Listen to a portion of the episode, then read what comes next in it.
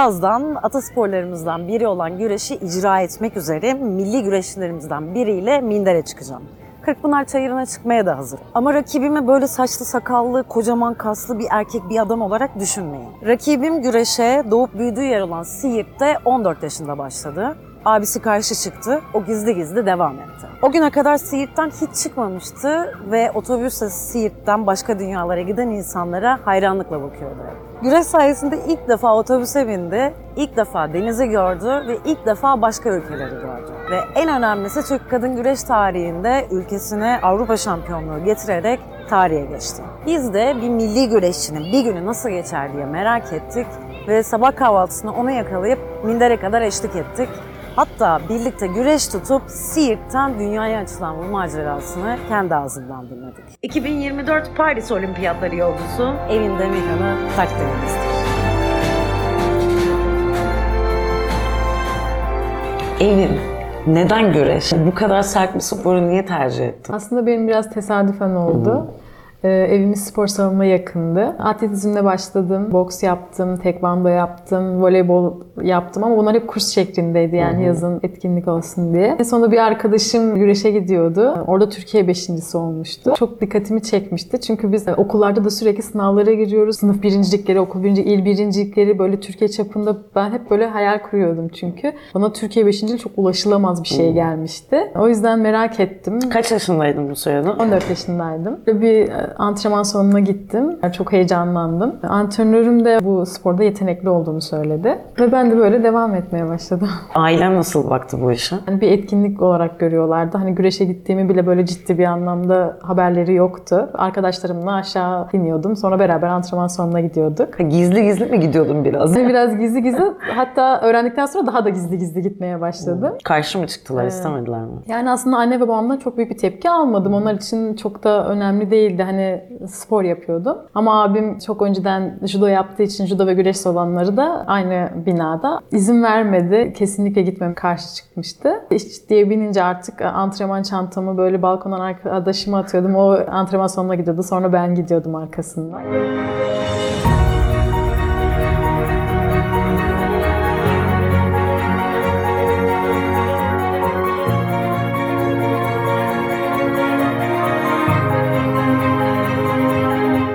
Karşı çıktılar peki? Sert bir spor olduğu için mi? O zamanlar bence erkek sporu olarak gördükleri için. Çünkü benim hatırladığım şeylerde okumak bile kızlar için büyük bir fırsattı. Yani liseden sonra birçoğu bırakıyordu, evleniyorlardı. Onun için hayat artık liseden sonra çoğunun bitiyordu. Üniversiteyi başka şehirde okumak hayaldi. Ve ben burada spor yapıyorum, güreş yapıyorum, mindere çıkıyorum. Onlar için, içinde bulunduğumuz toplum için çok da kabul edilebilir bir şey değildi. Birazcık daha babam sertti yani bu konuda ama değişti. Başarıları görünce değişti Evet. yani. Abim bu konuda çok tepki gösteriyordu. Hani o hani babam ne yaptığımızın çok da farkında değildi bence. Ama abim biliyordu o yüzden çok karşı çıkıyordu. En zoru onu ikna etmek oldu aslında. O da başarı geldikçe oldu. Yani ben ilk Türkiye şampiyonasına gidip yenilmiş olsaydım güreş hayatım orada bitecekti. Ama orada şampiyon oldum. İşte ben Milli Eğitim Müdürlüğü'ne gidiyorum, il müdürlüğüne çıkıyorum, sağlık il müdürlüğüne böyle bütün müdürlükleri geziyorum. Bunlar Onları da çok heyecanlandırdı. Evet iyi bir iş başardı diye düşündüler. Ben de öyle düşündüm. Tuş kararı gelmedi mi? Hanen ne yapması gerekiyor? Yükleniyor bir kez daha evin tuş pozisyonunda tuttu rakibini. Milena Senişka zor durumda. Evin Demirhan üstte. Tuş da kazanıyor.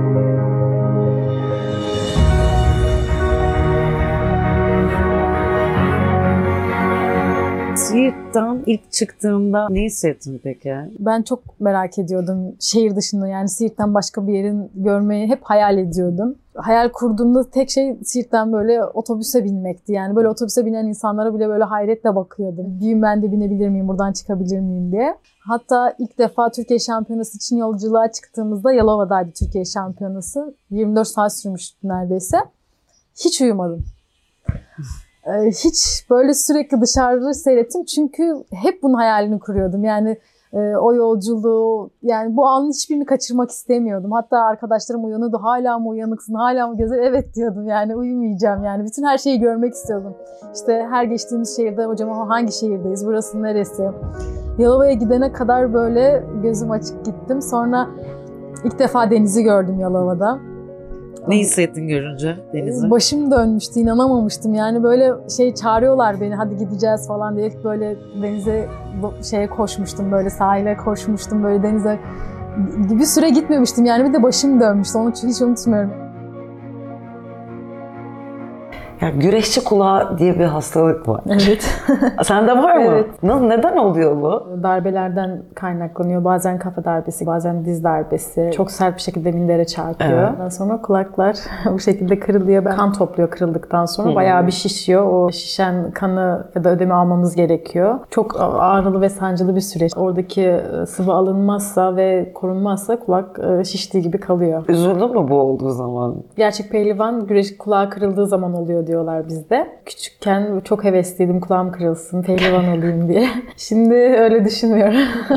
Çok sert bir spor gerçekten. Burnun kırılabilir, kaşın gözün ben hepsini patlayabilir. deneyimledim. Kol, bacak, ayak bileği ya da kas yırtıkları, kulağım kırıldı. Burnumdan çok darbe aldım. Dişlerim kırıldı. Seni böyle işte Instagram'dan baktığım zaman çok cici bici giyinen bir kadın olurken bir anda böyle güreşte işte burnu kırılıyor, dişleri kırılıyor Evet. falan. Geçtiğimiz hafta şöyle burnum çatladı. Onun için bile o kadar üzüldüm ki burnumun işte şekli değişecek. Böyle takıntıların oluyor mu? Güreşe ilk başladığımda güreşe çok aşık biriydim ve benim için hiç önemli değildi. Kulağım kırıldığında mutlu oluyordum. İşte gerçek güreşçi oldum diye. Gerçekten yaş ilerledikten sonra bir kadın olarak e, bunların olması üzücü oluyor. Hatta işte güreşi bıraktıktan sonra estetik olurum, kulağım böyle yaparım diye. Daha çok korumaya başlıyorsun kendini. Bunlar gerçekten şu anki düşüncelerimde çok önemli.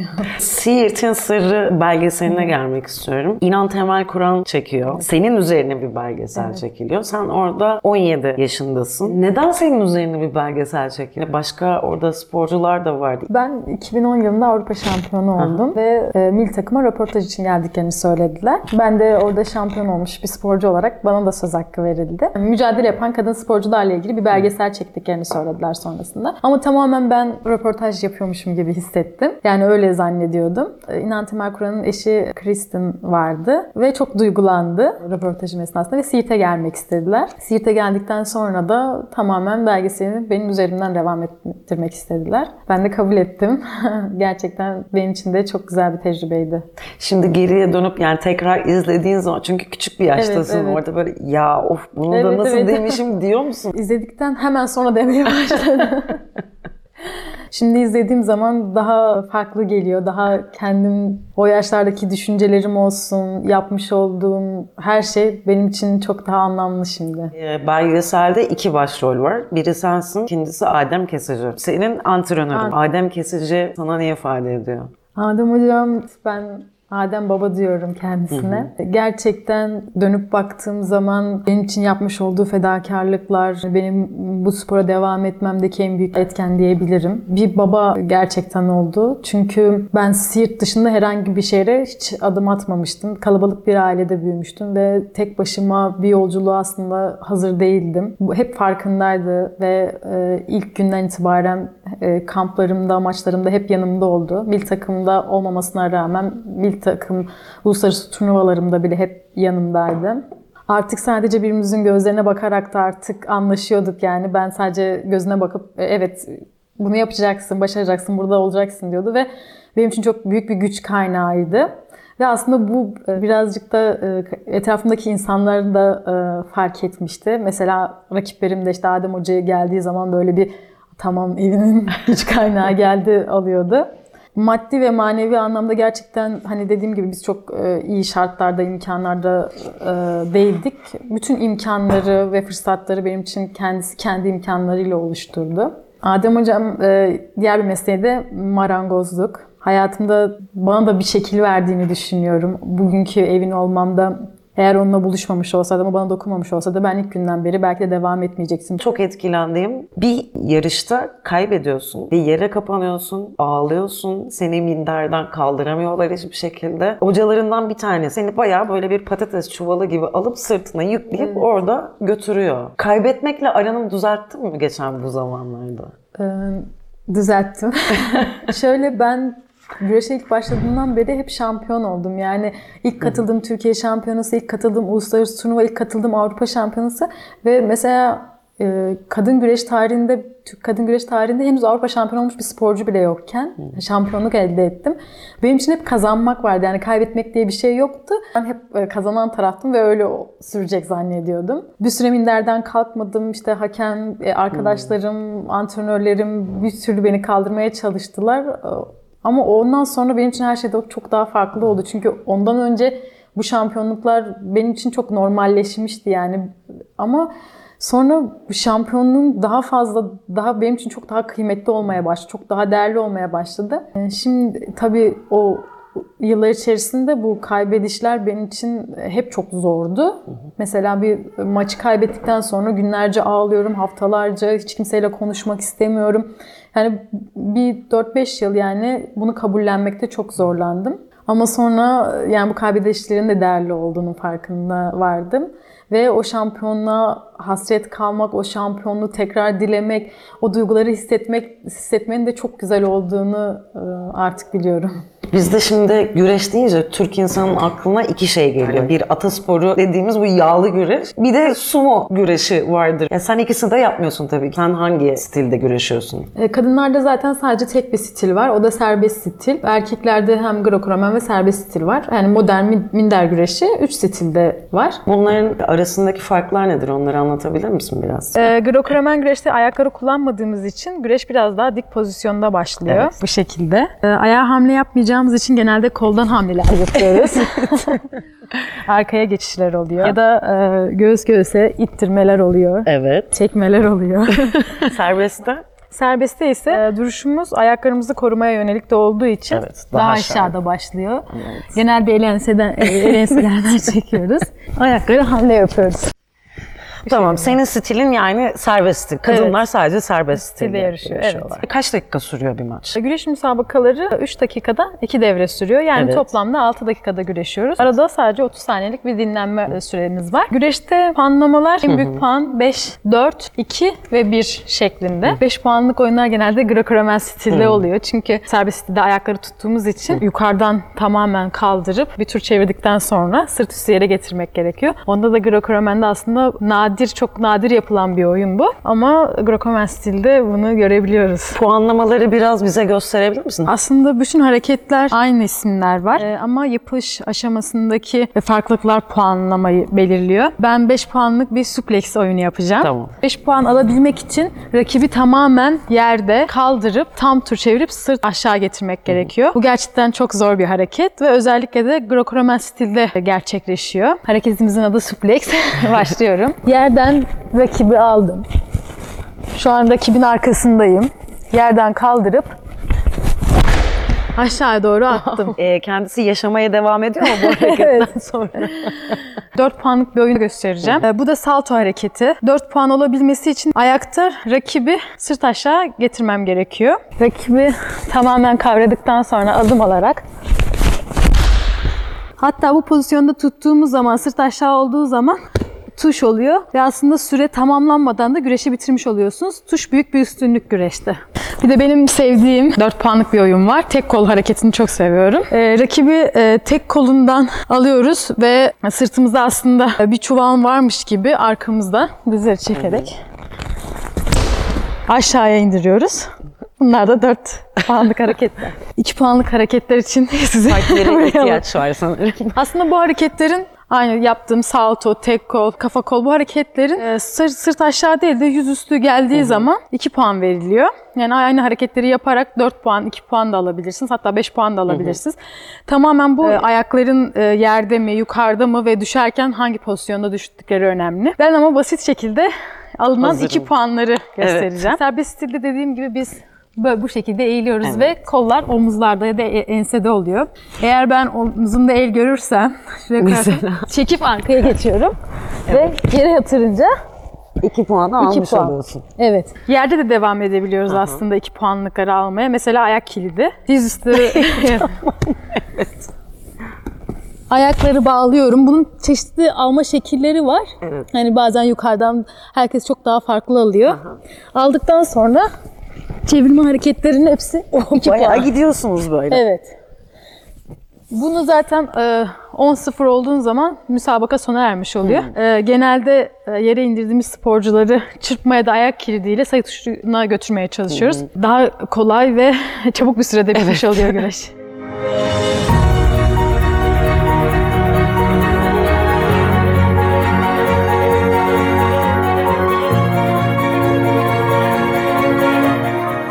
gün Günlük programın kampta olduğun zaman nasıl geçiyor? Sabahları milli takımda toplu yürüyüşümüz oluyor sabah kahvaltısından önce. 8 aşağıda toplanıyoruz genelde yürüyüş için. Bir 15-20 dakikalık bir e, yürüyüşümüz oluyor. Biraz açma germe yapıyoruz. Sonra da sabah kahvaltısı. 8.30-9'u buluyor kahvaltımız. Ve Bir buçuk saat, 2 saat dinlenme aramız var. Ondan sonra saat 10-10.30 arasında da ilk sabah antrenmanımız oluyor. Genelde 2-2,5 saat sürüyor. Daha sonra öğlen yemeği, akşam e, antrenmanı da 5'te 5.30 arası oluyor. E, O araya kadar da dinlenme arası oluyor. Bu arayı genelde 2 ile 4 arası bizim uyuma aramız oluyor. O saatlerde Bayağı genelde yuvada uyuyoruz. gibi uyuyorsunuz Evet, yani. evet. Zaten sabah yani antrenman yoğunluğu çok fazla olduğu için ister istemez artık böyle yoruluyoruz ve uyuyoruz. Da 5.30'da antrenmanımız başlıyor. O da 8'i buluyor. Sonrasında da işte akşam yemeği ve bizim 10.30'da yatış var. Sporcu olarak ilk defa ne zaman para kazandın? İlk Türkiye şampiyonu çok az bir miktarda ama ilk Türkiye şampiyonasına döndüğümde ilk paramı o zaman kazanmıştım 10 liraydı. 10 lira. evet, o bile çok mutlu etmişti beni. Ne yaptın 10 lirayla diye sormayayım. Aileme destek olmayı böyle küçüklüğümden beri çok sevdiğim için direkt anneme götürmüştüm yani. ilk sponsorunu kaçıncı yılında buldun? 2017. Sponsorluk bizde gerçekten çok geç başladı. 2024 Paris Olimpiyatlarına gideceksin. Evet. E, devlet dışında şu anda bir sponsor var mı? Ee, geçen sene İş Bankası'yla Türkiye Milli Olimpiyat Komitesi'nin işbirliğinde e, İş Bankası sponsor oldu.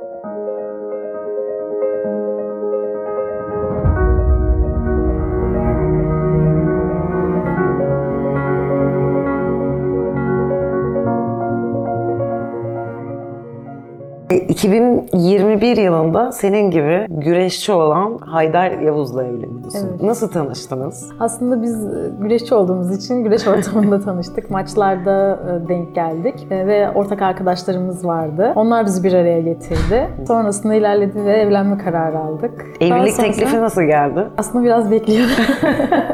Nerede etti? İstanbul'da teknede olmuştu. Teknede. Evet. Köprünün üzerine Evet, yazdır. köprünün üzerine yazdım. Heyecanlandın mı sen?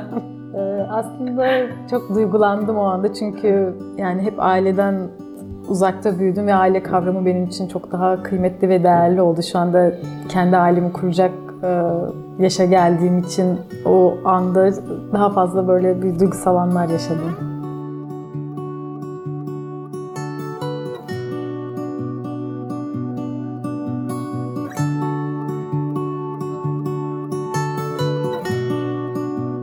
Anne olmak ve spor desen